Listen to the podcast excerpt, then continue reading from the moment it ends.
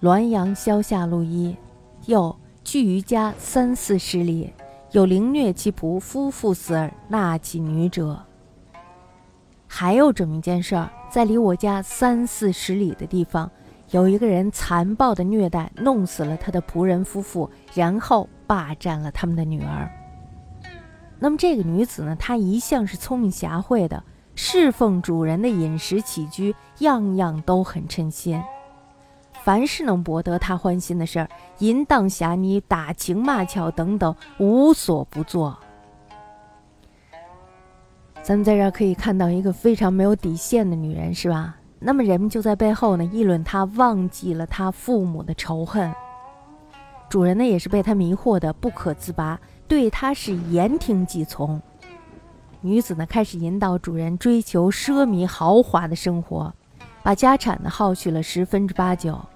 随后呢，又离间主人家的亲人的骨肉关系，使得这一家人呢是鸡飞狗跳，相互怨恨的像仇人一样。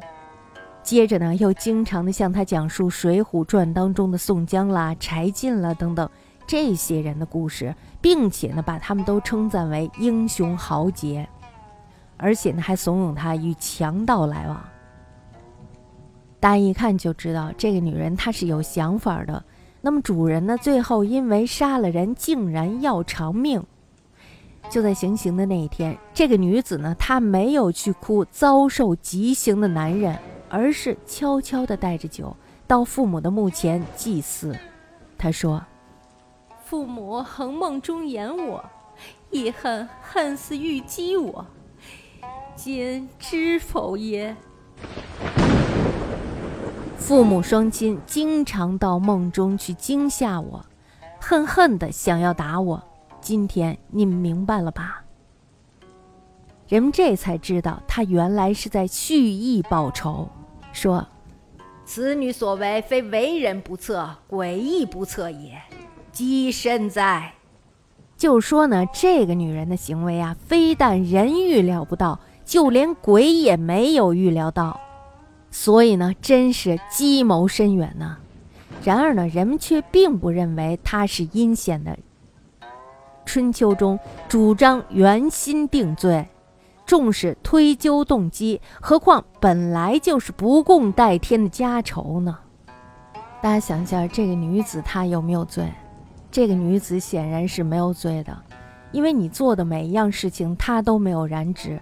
她没有任何罪过，可以说她只是引导你一步一步的走向了犯罪。就好像有一个人，他跟你说，他说贩毒能挣大钱，那你就去贩毒了。可是呢，他没有参与你的贩毒，甚至呢根本就不知道这件事情。那你说他有没有罪？我们再想一下现在的网络，在网络上有一个人他攻击另外一个人，造成了很多人都去攻击这个人，结果导致这个人自杀。那么这个人有罪没？我们可以从道德上来谴责他，但是呢，在法律上我没有办法给他定罪。俗话说得好，骂死人不偿命，对吧？